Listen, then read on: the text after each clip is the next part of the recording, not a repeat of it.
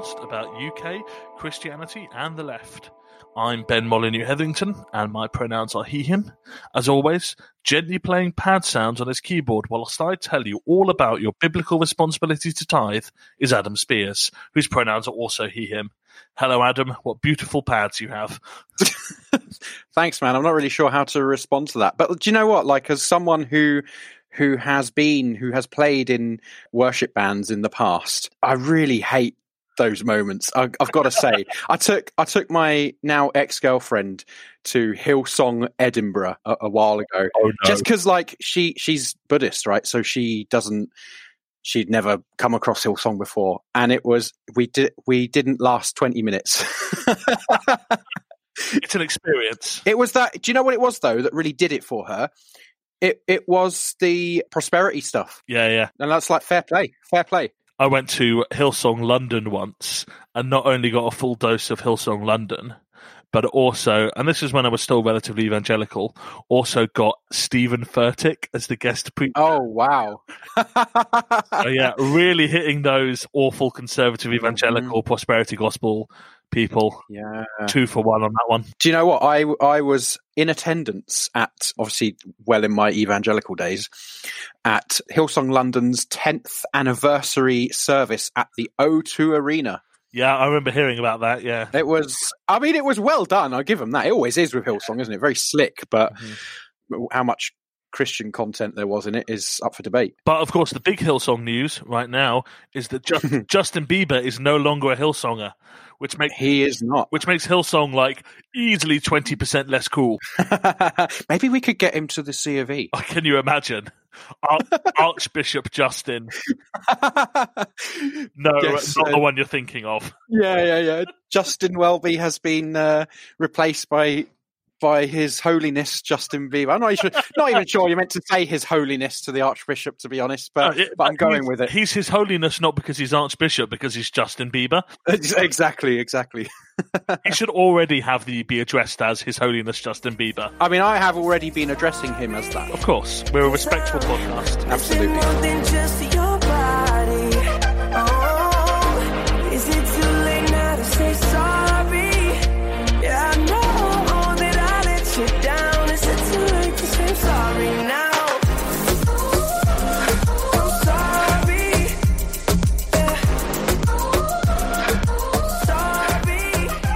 So today we are looking at our friends at the Christian Legal Centre and Christian Concern. Uh, this is actually a do-over episode. Uh, one of the missing episodes was episode two, where we attempted to cover this topic, and well, we fucked it. It, I mean, I, I actually re-listened to it to because at the time I thought it went really well. I was like, "Are you sure, Ben? Like, do we really need to re like re-record this?" Because it felt really good at the time, and then like I, I listened to it again today, and I was like, "Yeah, let's let let's redo it." Truly a mess. That will never. Uh, I was just say see the light of day. Hear the light of ears. I don't know. Uh, it will never. It will never be released. Uh, instead, we're going to take a second run at it. Hope we've learned from our mistakes and see what we can find out about our brothers in Christ over at Christian Concern. Amen. Brothers and sisters in Christ, I should say. Uh, I'm already being cancelled for not being politically correct enough about Christian Concern. I, I was going to say, but then I thought, well, it is Christian concern, so Hey, they're pretty progressive. They're headed up by a woman. But we will get to that. We will get there. First, we start, as always, with the question What else is on my mind, Grapes? What else is on my mind, grapes? The first thing that's been on our mind, Grapes, is an article that came out on Sidecar.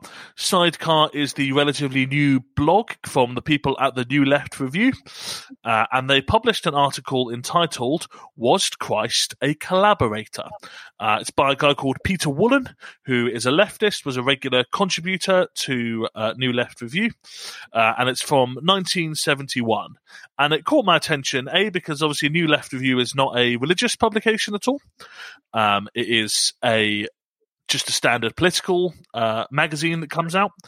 And also, I thought there was just a really interesting question to think about. So to kind of summarize it, uh, Peter Wollen is talking about uh, Jesus' relationship to the ruling, essentially colonial power of the Romans in his day, and asking the question of whether Jesus could be understood to, well, I guess three options either resist the Roman occupation, collaborate with the Roman occupation, or kind of go down a third way where he does neither. Uh, and I think the conclusion that he comes to, it's fair to say, is that he doesn't really do either. That you couldn't call Christ a collaborator with these forces, but that he certainly wasn't resisting them. And he asks some interesting questions along the way. As I said, it's from 1971, so it's quite indebted to the second historical quest for Jesus, which, for those of you who don't know, is an attempt to kind of recover the Jesus of history, is the language they use. So taking the Gospels as historical sources, but also drawing on other kind of historical sources as well to kind of find the real Jesus that really existed in the first century. So it's the second quest. The first quest kind of takes place in the 19th century. The second quest then kind of kicks off in the 1950s and lasts kind of the early 1970s. And then in the late 1970s, kind of an early 1980s onwards to today, really, we have what's known as the third quest. So yeah, this is quite in a lot of ways, the historical work on it is quite of its time and very indebted to that second historical quest. So there was a bunch of stuff in it that I don't think is right, to put it bluntly, but I thought it was mm. really interesting. Yeah, it was. It made some interesting points. It did a, a relatively decent job with the history, I thought, but I thought there were also some fairly glaring errors. So the guy who wrote it was not a theologian, Yeah. and that was for me fairly obvious because there are some some basic mistakes I think that he makes of interpretation. And for me whilst it's an interesting question and he raises interesting points he also just misses a lot of the so he talks a lot about the, the political context of the time but he misses a lot of how the gospel writers approached that and ends up accusing them of being well, presenting Jesus, mm, if not as a collaborator, then at least as someone who didn't um, bother to say anything about it. And I think that's a fair, that's a kind of a misreading, in my opinion. Yeah, I, I think that there seems to be multiple points in which he either misses things that Jesus does or misinterprets things that Jesus does That's right. Yeah. that should really be understood as anti empire. hmm I think something really important that he misses as well is that these gospels are shaped in a context where revolution against the Roman imperial forces has been tried and failed. So it's understandable that they don't want to present Jesus as someone who was essentially encouraging zealot resistance against the Roman Empire, uh, but instead as someone who maybe had a different thought on things. And in fact, there's places explicitly in the gospel where Jesus warns them against the violent overthrow of the Roman Empire. And I think you have to read that in the context of it being written at a time when that violent overthrow was attempted and had failed. Yeah, I think that's right. And and he does sort of hint at, at points uh, about this and sort of almost suggests at one point that you know because he talks about the the difference between the zealots and the pharisees the zealots being the kind of political group um, more or less of the masses who wanted to overthrow the roman empire and then the pharisees who were a bit more diverse than we often give them credit for but were a bit more aligned with the empire or at least allowed it to to be there without too much protest. Approaching this from someone with some theological education you sort of realize that actually your point is is a very good one that it's already been tried the the kind of uprising kind of stuff. But also Jesus is really actually quite explicitly both anti the Roman imperial power, but also anti Jewish nationalism. Yeah, so Peter Wollen kind of hints at this, but doesn't really take it, doesn't really look at it in any detail, doesn't take it to its conclusion that Jesus is really trying to um, usher in a very radical kingdom, but a different kind of radical kingdom. I think one thing that Wollen does really hit on is right at the end of the article. He's talking about Jesus essentially as someone who finds himself in the middle both of this national liberation struggle, Mhm. but also kind of cutting a middle line in class conflict. Mm. And he and he kind of you know points out the advantages of this. and, the, and he ends with this. It is precisely because he had this ability to reconcile conflicting aspirations that he sometimes seemed subversive. But in the long run, anything that covers over contradictions by appealing to both sides always favours those in power.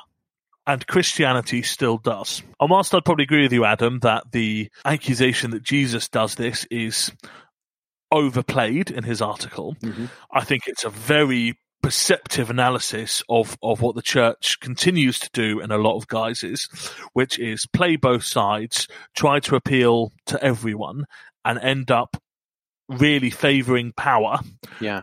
Favouring those in power, uh, without necessarily intending to. Yeah, and I, I mean, I don't know how far I would go with the whole not necessarily intending to. I think, you know, the church, at least in this country and, you know, mainstream denominations are in the sort of West, um, for want of a better term, fundamentally liberal. They're fundamentally liberal institutions, um, at least as they as they stand. And so I think that they sort of know to some extent what they're doing. I don't think they know the complete story, and I don't think that most churches or churchgoers quite realize the extent to which Jesus was a um, a political radical. And and actually, they'll often use those words perhaps without without actually realizing what, what they mean. But yeah, ultimately, they will always play to power. So, speaking of going down the middle and ending up supporting power, should we talk about Keir Starmer? yeah, talk talking of the other trait. No, no, I shouldn't say that. So, just before Christmas, Keir Starmer, leader of Adam's beloved Labour Party, wrote an article in the Church Times. For those of you who don't know, the Church Times is, I think, the biggest Christian publication in the country. So it's a weekly kind of newspaper. It also has a website. It's Anglican, but not exclusively, I think it's right to say. But it's pretty middle of the road. It's it's a pretty good. It, it will publish a lot of different ideas. Yeah. Um, to be fair to it, so it's not too bad. Yeah, I've written for it a few times, and and they've actually published that. So Yeah, I wouldn't want to be overcritical of the Church Times. No. I guess my point is that it is not a voice for the conservative wing of the church, particularly, but it's certainly not a socialist Christian newspaper. Anyway, I, I, there's been some people who have maybe been a bit funny about Starmer writing for the Church Times. I think it's pretty fine and normal.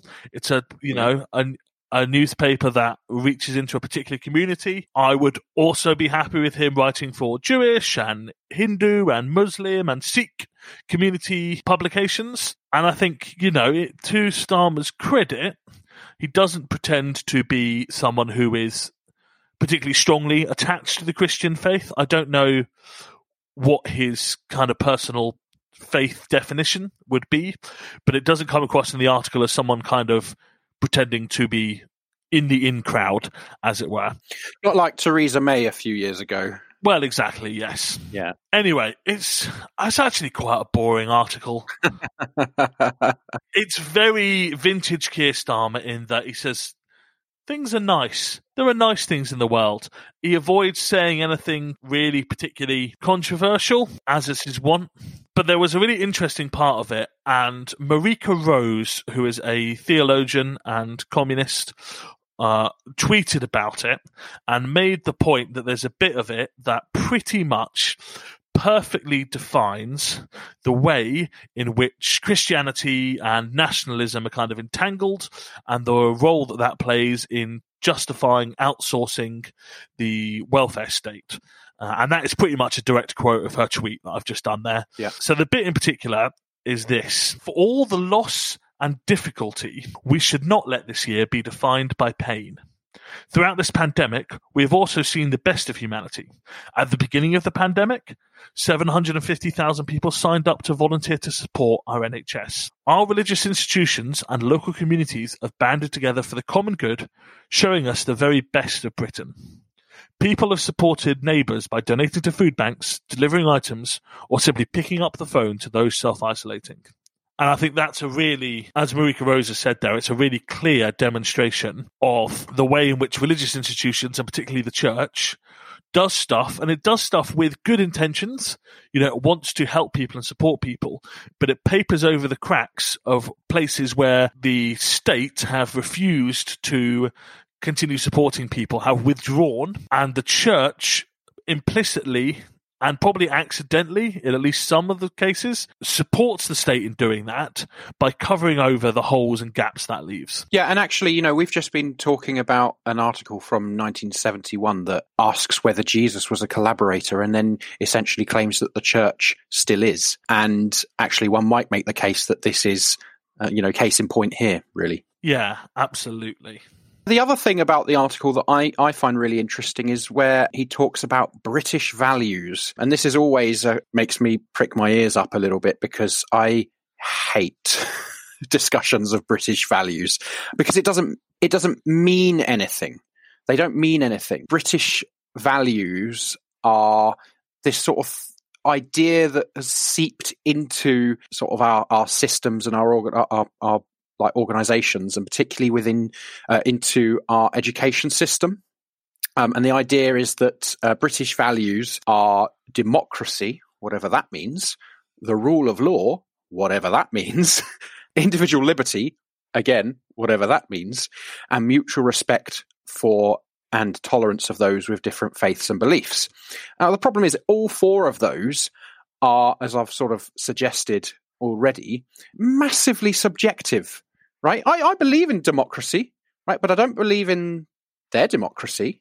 And I also, going to be honest, do not believe in the rule of law because the rule of law means something fairly specific about the way our state is fundamentally structured. And I disagree with that. But the thing is, British values are are used as a, a flag waving soundbite to appeal to a broad section of society, uh, and it never never really says anything of substance. Yeah, and I think it's really important that the whole point of British values is they're kind of assumed.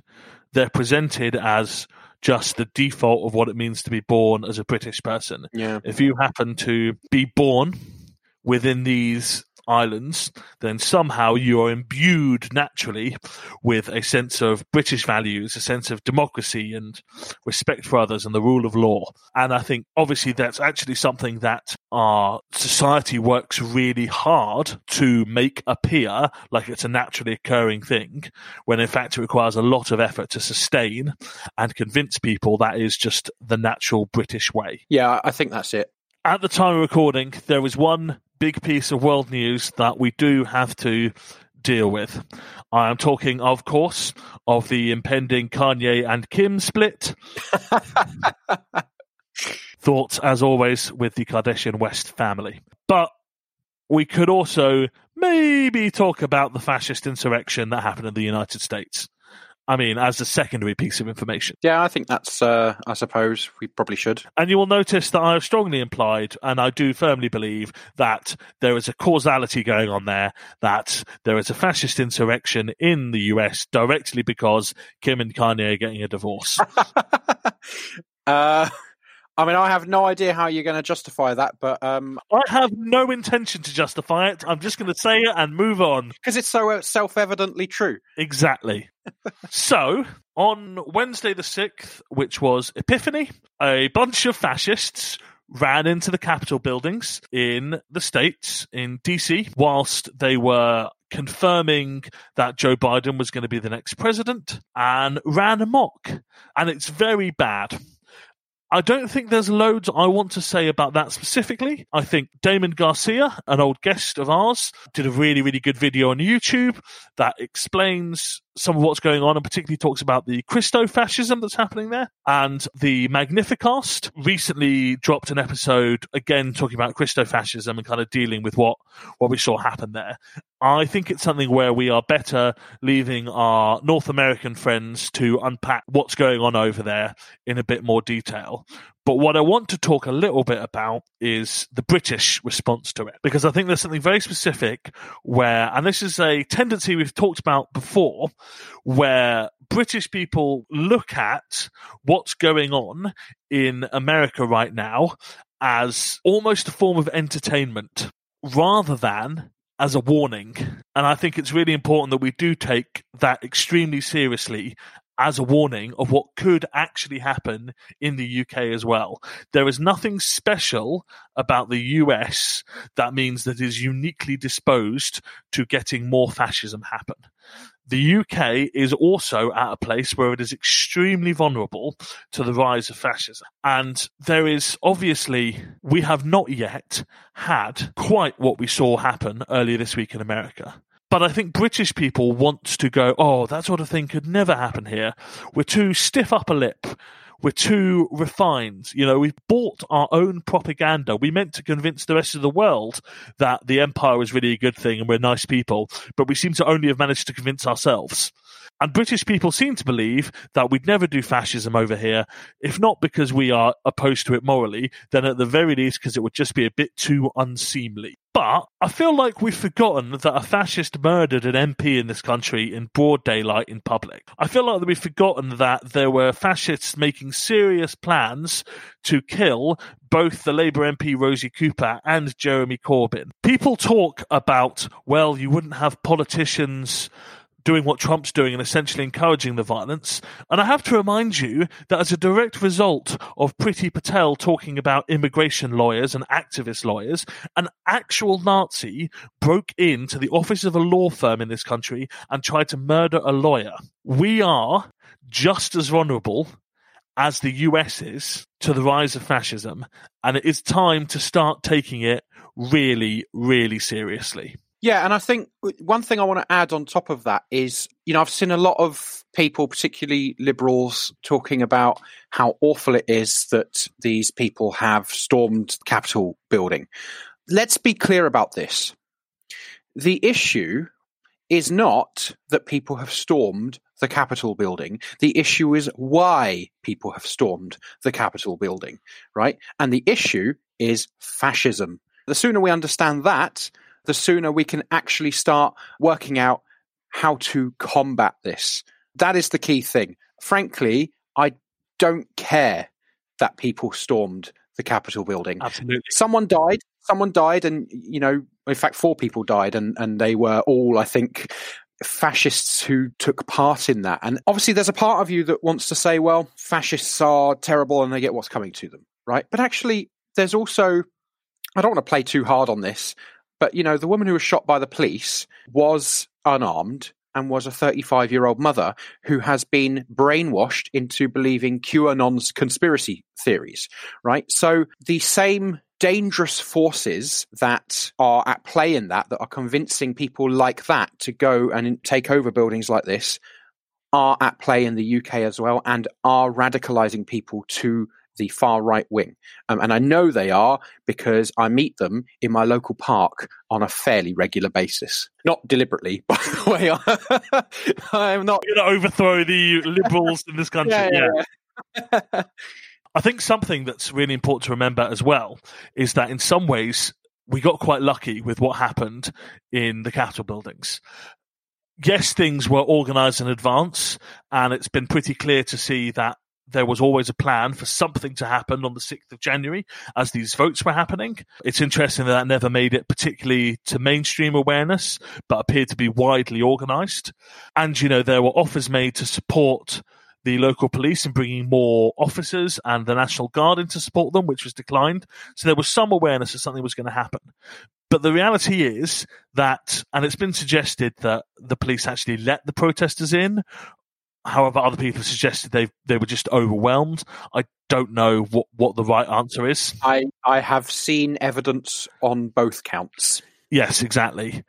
But either way, the fascists were not expecting to be able to get into that building and clearly did not have a plan of what to do when they got there. Had they had a plan, things could have been a lot, lot worse.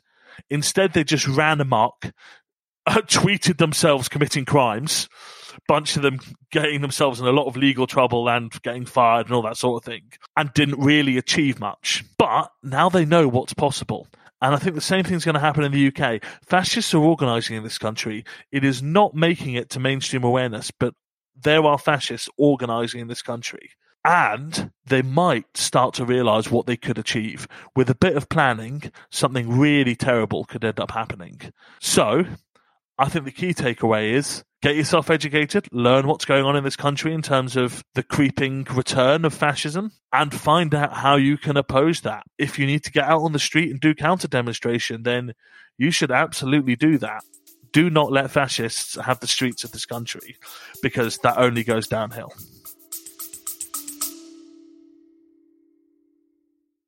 Jesus weeps for Gaza. He sees the pain and suffering of the 1.9 million people who have been forced to leave their homes without access to nutritious food, clean water, decent shelter. He hears the cries of the 25,000 orphaned children. He is with all who mourn the 250 people killed every single day. Christians for Palestine UK is a group of Christians who are calling for an immediate ceasefire in Palestine.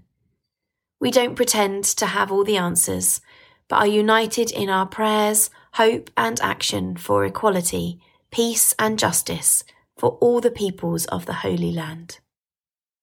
Together, we are organising a Christian presence at the National Marches for Palestine and local days of action, where we've been joined by siblings from Sabeel Kairos, Pax Christi, and a whole range of Christian churches. We urge you to join us to act in solidarity with the people of Palestine and call for a permanent ceasefire and just peace. The Very Reverend Canon Richard Sewell Dean of St George's College in Jerusalem, says, I warmly welcome the newly formed group, Christians for Palestine UK. Palestinians in Gaza and the West Bank need to see the solidarity of Christians in the UK, and they will be encouraged to see your commitment to stand up for them in their time of terrible suffering. To find details of local actions, or to join the Christian bloc at a national march, follow Christians for Palestine UK on Instagram and Facebook, or email Christians for Palestine UK at gmail.com. Join us as we call for a ceasefire now. Yeah, and actually not just counter demonstration, but many forms of anti-fascist action as well. There are it takes many forms, and we need to educate ourselves and be aware of what forms it can and needs to take at times. Yes, full and unconditional support from this podcast to all forms of anti fascist action. Yeah.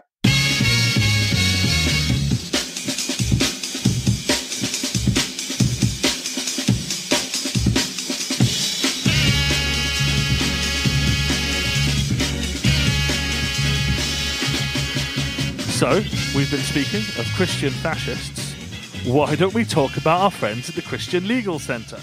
so, we're going to talk a little bit about Christian Legal Centre and their sister organisation, Christian Concern, today. So, to introduce you a little bit to the Christian Legal Centre, I want to start by talking about Alfie Evans. For those of you that don't remember, Alfie Evans was a very sad case where a young man called Alfie, before his first birthday, started having regular seizures and was diagnosed with a degenerative neurological condition. The doctors were unable to identify precisely what that was.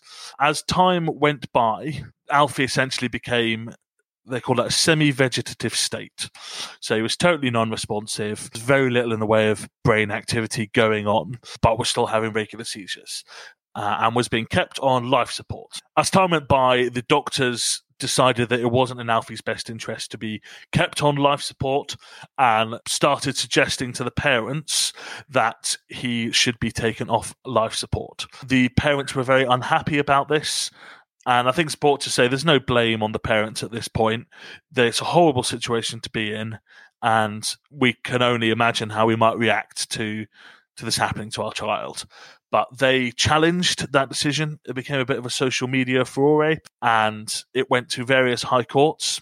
A lot of it was based around the misunderstanding that there is such a thing as parental rights in this country, i.e., that parents have the inalienable right to decide what is best for their child.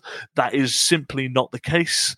The default position is that in the majority of circumstances, parents will be able to make the best decision about what is in the best interest of the child, but it is always about the child's rights, not parental rights. So, yeah, th- they basically argued that they should be able to decide what's best for their child. Uh, and it was overruled, and eventually the young man was taken off life support and very sadly passed away. A horrible situation. It gained a lot of media attention, and the Christian Legal Center seemed to get involved at one point. And I just want to read this out from the Oldham Times. A video posted on Facebook showed Alfie's father filming his son in the hospital and holding a letter which he said states he has the right to leave with the child. The words Christian Legal Center can be seen at the top of the letter. I have documentation that says I have the right to take my son out of the hospital. I have the right to take my son out of this hospital, he says in the video. Mr. Evans said the documentation says he is allowed to leave legally and that he has removed the duty of care and given it to their air ambulance company. Alder Hey have phoned the police to stop me taking my son out of the hospital. This is my son. Look at my healthy, healthy young boy who is undiagnosed, who is certainly not dying. And again, the father, Tom Evans, we have nothing but sympathy for. But what's happened here is that Christian Legal Center have issued some guidance that Tom Evans is clearly under the belief is legally binding, even though it clearly wasn't, that tells him that he had the right to remove his son. He absolutely, under any law in this country, did not have that right as was mentioned there, Alder Hey, the hospital that he was in, had to call the police to prevent the child being removed. And what we're seeing here, I think, is Christian Legal Center in a microcosm. They are sticking their nose in because they see an opportunity for big public and media attention. They are causing unnecessary additional suffering to people who are already dealing with an incredibly difficult situation. And most importantly, the advice they are giving is bullshit. And we also saw a very similar thing happening in the case involving Charlie Gard. It was a very similar case, and Christian Legal Center also stuck their nose into that one, along with an American megachurch pastor who has a very similar method of operation. So that is, I think, a good introduction to who the Christian Legal Center are. They are a specialist ministry of a larger organization called Christian Concern. And the Christian Concern are about a few things. They don't like sex education. They do not like LGBTQ plus people. They do not like abortion. And recently, they do not like lockdowns and they do not like Black Lives Matter. They're big on talking about free speech, which they have a definition of that we would most definitely not agree with.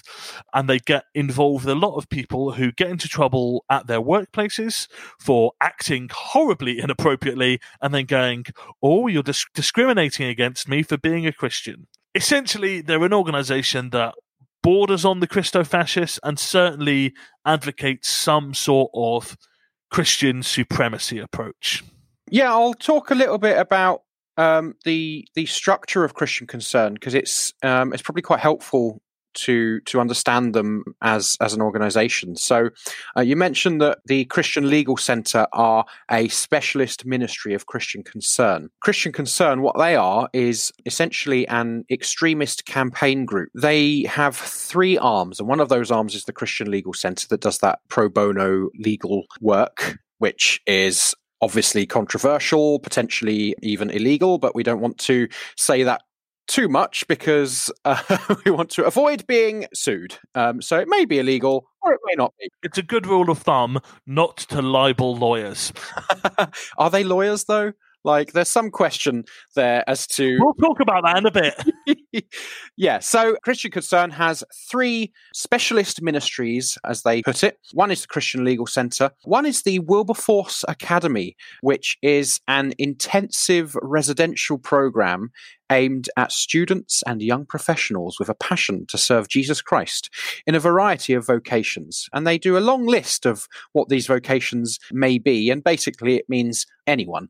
Um, so if you if you're willing to go along, uh, presume you have to pay. I don't know. Then they will have you. I do think it's not quite everyone, though. I note that most of the professions they name are firmly middle class, and quite a number of them are upper middle class and involve having a lot of power over society. So politics, law, that sort of thing. So yes, I think they'll accept almost anyone who's prepared to stump up the money. You just have to be able to. Yeah. But I do suspect there's also a very specific aim of wanting to influence people who either are or perhaps will be in positions of power.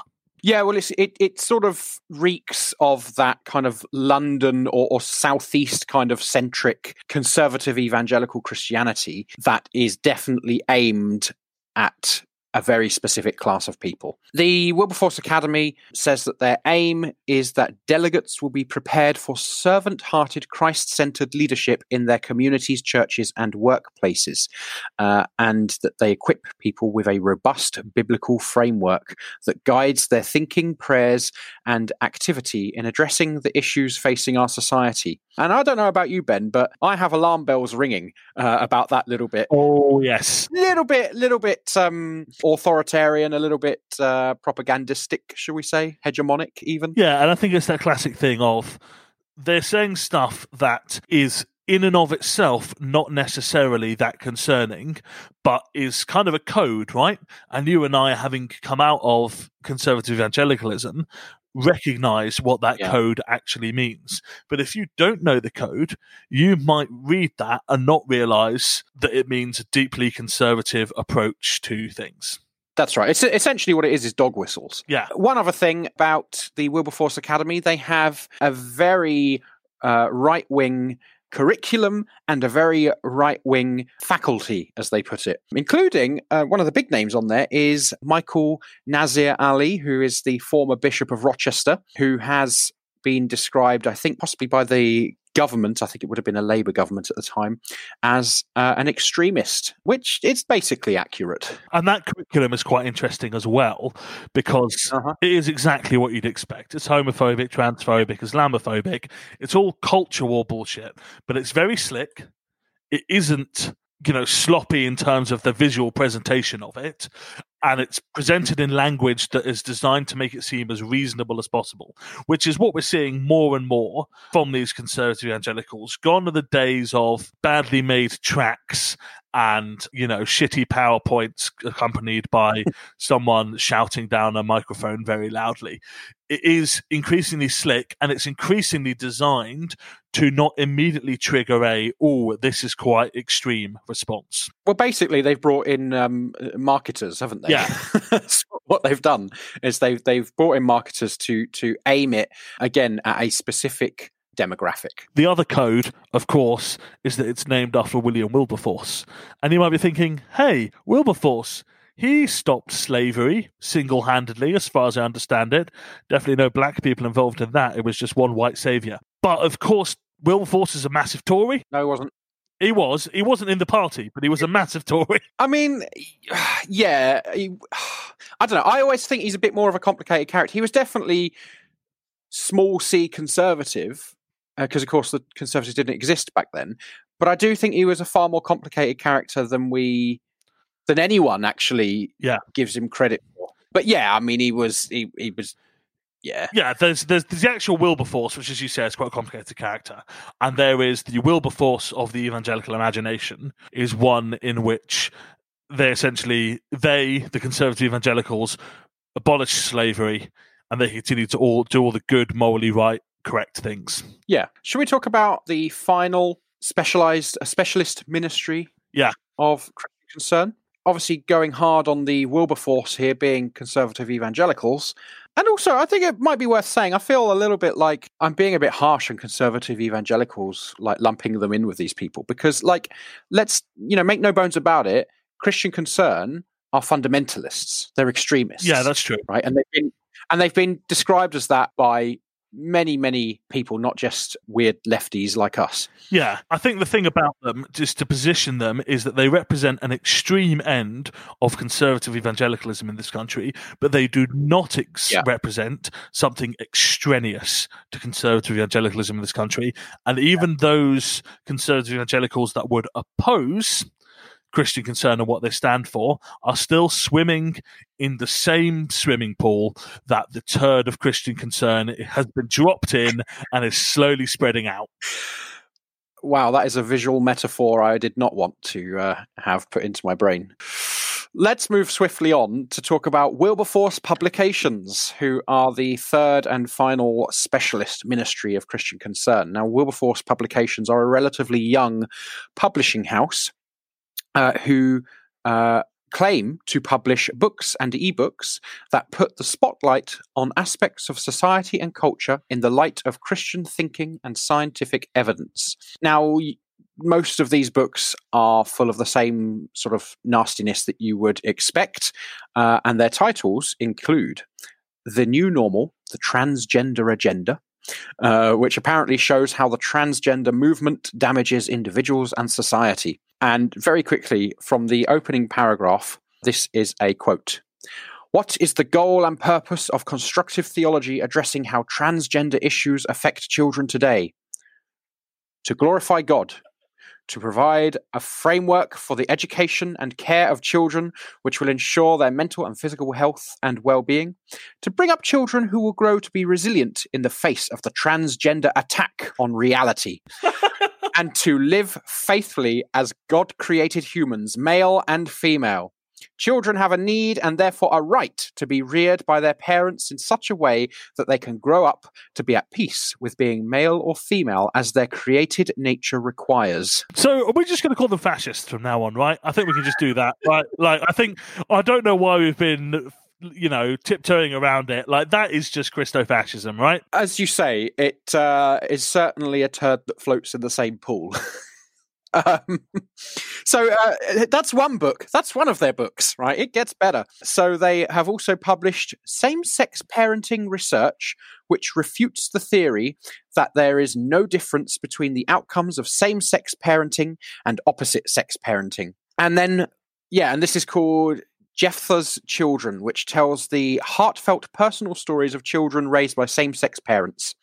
Uh, and then finally, just the little one that I want to get in at the end there, my favorite, I think, is the book written by two former Muslims called Oh no. Not, Not the Same God. Which I think is, I mean, at least you know what you're getting before you've even even opened it up. I know they say you Yeah. should judge a book by its cover, but uh, I mean, I feel like you can often judge a book by its blurb, and in this case, I think we definitely can. Yeah, yeah, we can. So yeah, that's Wilberforce Publications, and those are the three specialist ministries of Christian concern. Adam, in doing the research, you came across the Christian Concern Facebook page, and I would just like you to share the quite wonderful About section that you found on it.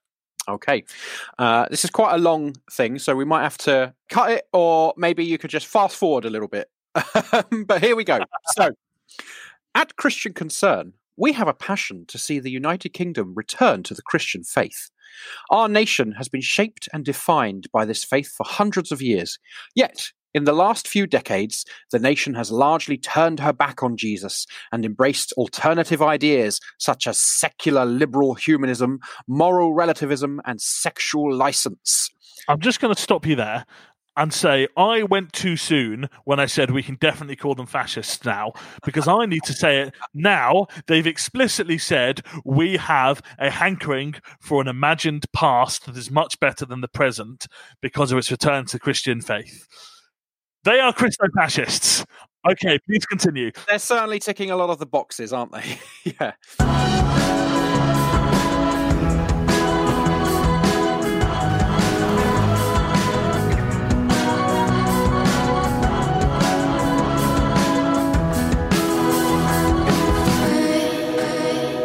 Adam, would you like to talk to us about our sister in Christ who is in charge of Christian Concern, one Andrea Williams? Yes. So Andrea Williams is a barrister. Uh, I don't think she currently practices as a barrister or, or, or is registered as one, but I think she is qualified as one. Now, she some years ago went to America uh, as a young woman and uh, was influenced by the megachurch movement and particularly by anti abortion counselors, uh, as she says, outside abortion clinics. So, lovely work that she was doing from, well, from her young adulthood. She claims that thousands of children were born thanks to one woman in particular who influenced her. She eventually came back to England and she co founded Christian Concern, which grew out of the Lawyers Christian Fellowship, where she had started as an intern. She began Christian Concern after the Human Rights Act came into place. And, and she did this after listening to talks from various Christian legal experts, believing that, uh, and this is a quote, the way in which our laws were moving would mean that the speaking of Christian truth and all that flowed from it would begin to be at odds with what was being legislated for. You have to understand that we do legislate morality. When we legislate, we either legislate towards God or we legislate towards the devil. And I've got to say, I agree. I wholeheartedly agree with that. The difference, of course, is I think Andrea and I might think that we're legislating in opposite directions. So I did a bit of digging and I found this incredible talk that she gave on YouTube. And it's called What Has Become of the Church of England. Now, the thing with Andrea Williams is that she is also on General Synod. Fuck's sake. so she is making or helping to make decisions at the heart of the Church of England's hierarchy. Oh, good. So so she does talk with, I guess one might say, some expertise on what has become of the Church of England. You might say that. I would never say that. Do not attribute that to me.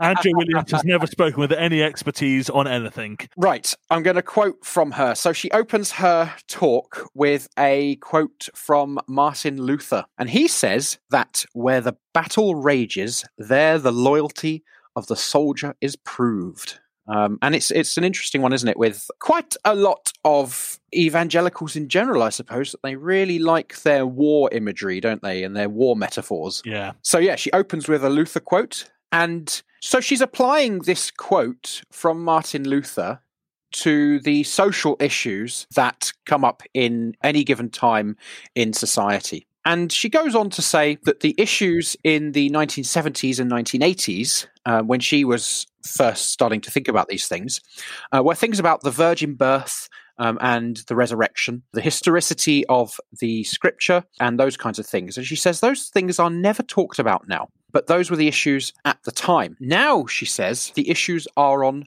personhood. She says, made in the image of God, male and female, those Genesis 1 issues being created by God and marriage, one man and one woman. Ah, yes, the famous marriage in Genesis 1.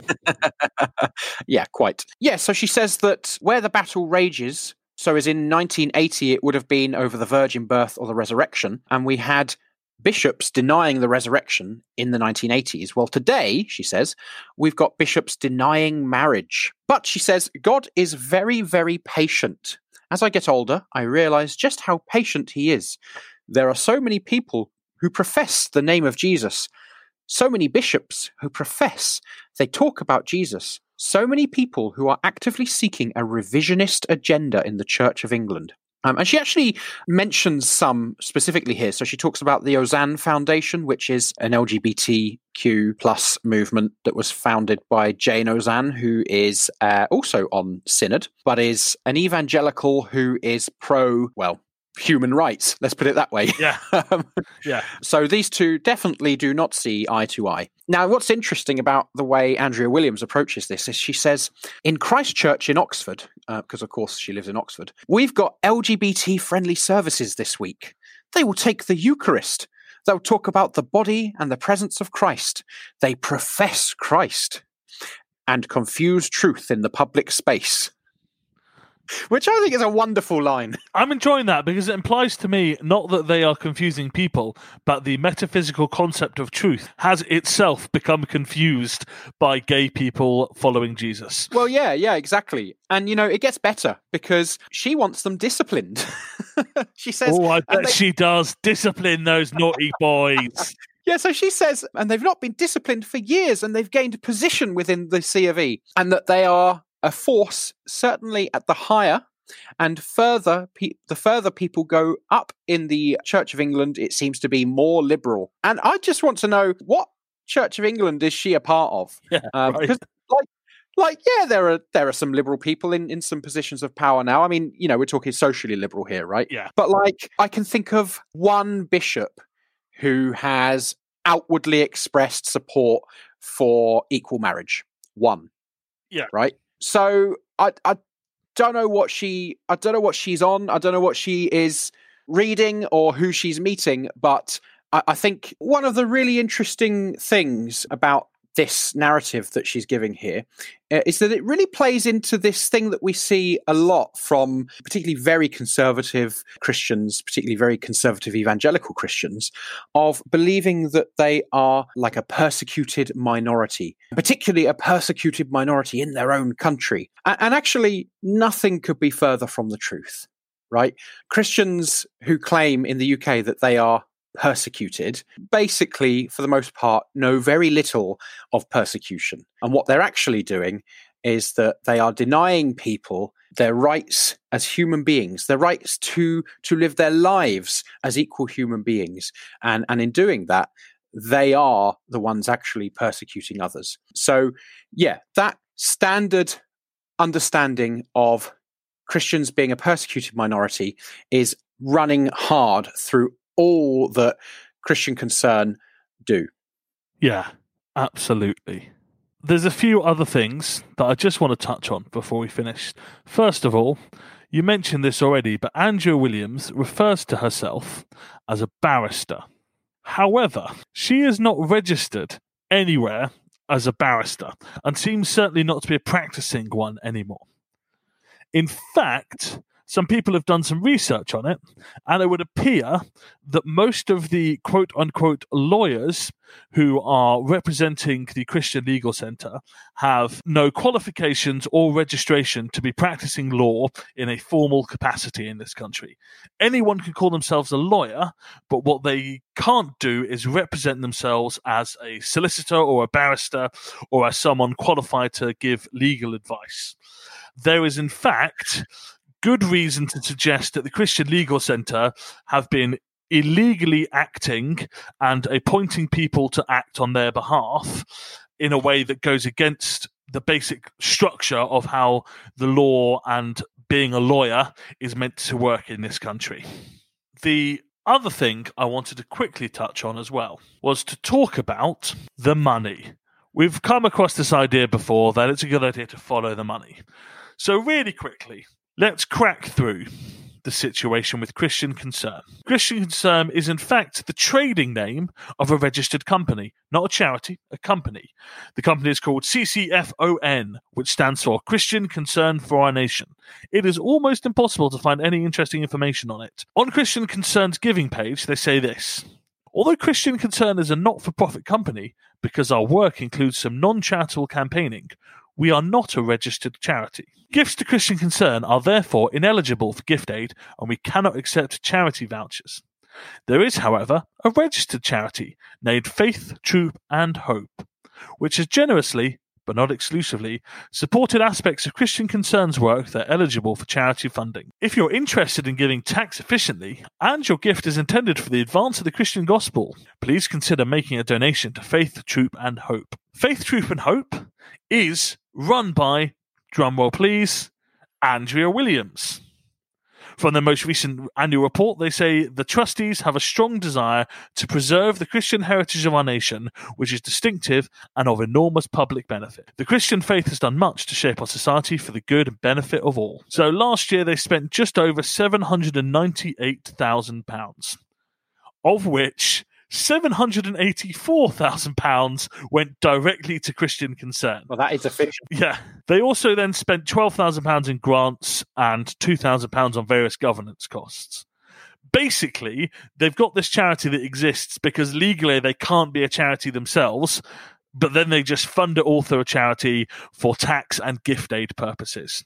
So, what we've got is essentially a very dodgy way of funding money into an organization that pretends to act as a legal representative, even though it is not legally able to do so, which is really, really wonderful. It's that fantastic wording, isn't it? Tax efficiently. I I love that because that just gets right to the heart of what's going on here. You mentioned the Wilberforce Academy earlier. It is, in fact, not just the Christian Concern do the Wilberforce Academy, but they join with an organization called the Alliance Defense Fund. It is a big American organization that does exactly the same thing, really. It's funded by a bunch of incredibly conservative millionaires, including the person who runs the Blackwater private security firm Ugh, that is gross. and is creationist, so rejects evolution. They joined together to release the Wilberforce Academy, and there is a, certainly a suggestion that they are taking their funding model and potentially some funding from this organization. So, what you have is that they are joining together with fundamentalist American organizations to learn about how to be a fundamentalist Christian organization in this country as well. Well, at least they're trying to do it well. You know, you got to take your hat off to them, really, haven't you? You know, at least we're going to get something. uh, You know, we mentioned how they're slick before. I, I, for one, want more televangelists over here. That's what I want. More people funding their Learjets through the name of Jesus. Well, I think that's my problem. It's not that people are fascists, it's that they're often dressed badly while doing it. Uh, So, in many ways, this episode has just been an extension of the point we made about the DC uprising that fascism in this country, and particularly Christian forms of fascism in this country, has not gone away and is still very much an ever present threat. But I think it's also important to acknowledge that, you know, these people have power in the Church of England, they have power in society at large, they're trying to influence the legal sector, particularly through their work with lawyers.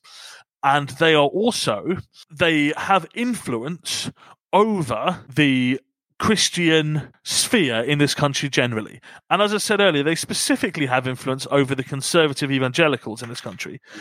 But Christianity in this country is so thoroughly defined by conservative evangelicalism, whether you are pro it or against it, that by influencing that group of people, it actually spreads this influence far and wide within this country. So I do think they're a really worrying organization because they are able to get a lot of media attention.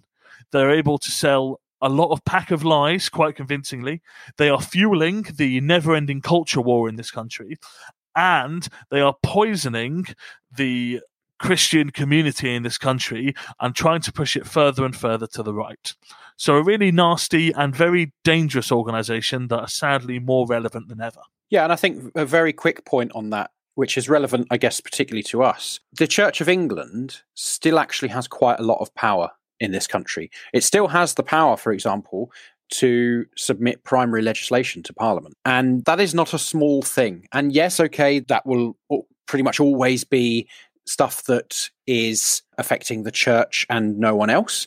Uh, but actually, canon law is the law of the land in this country and and that came into sharp focus when we legalized equal marriage because the Church of England were able to put up quite a fight about that. And we'll do an episode on on this kind of thing at some point I'm sure. But the legal ramifications of that and the legal implications of of that are very very interesting and something that we should be slightly worried about Yeah, absolutely. It's a very worrying thing. And as long as the Church of England has power in this country, and we can talk about whether or not they should have the power they do, it is extremely dangerous that people like this are influential in the Church of England. Yeah. So I think a fun way to end our episode today might be to look at one more of the Christian Legal Centre's cases. And this is the case of, sorry if I say her name wrong, Emily Mapfuwa, who was a Christian who launched a private prosecution uh, against the Baltic Centre for Contemporary Art in Gateshead.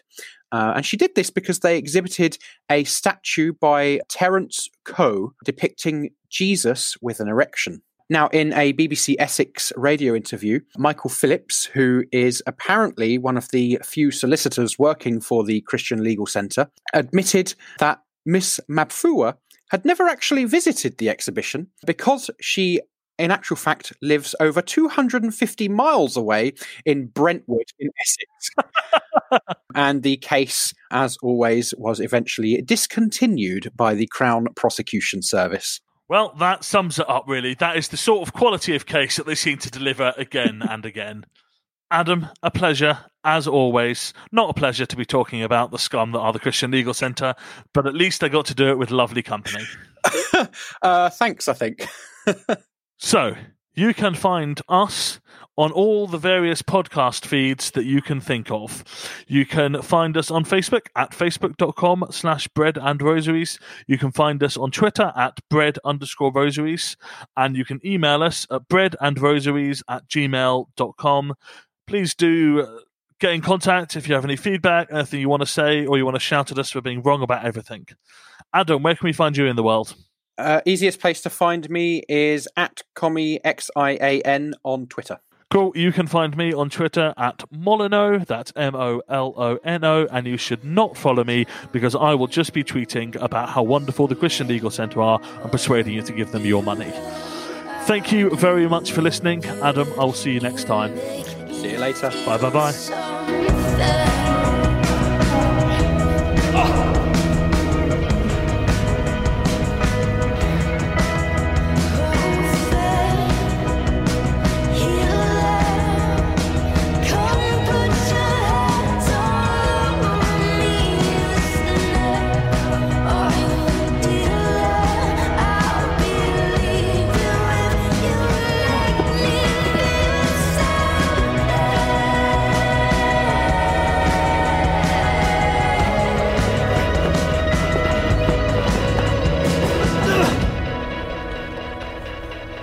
Yeah, and I think it's really important that I said they without my foot. Sounded like Alex Jones then. Oh yeah, oh yeah. my goodness, that's amazing.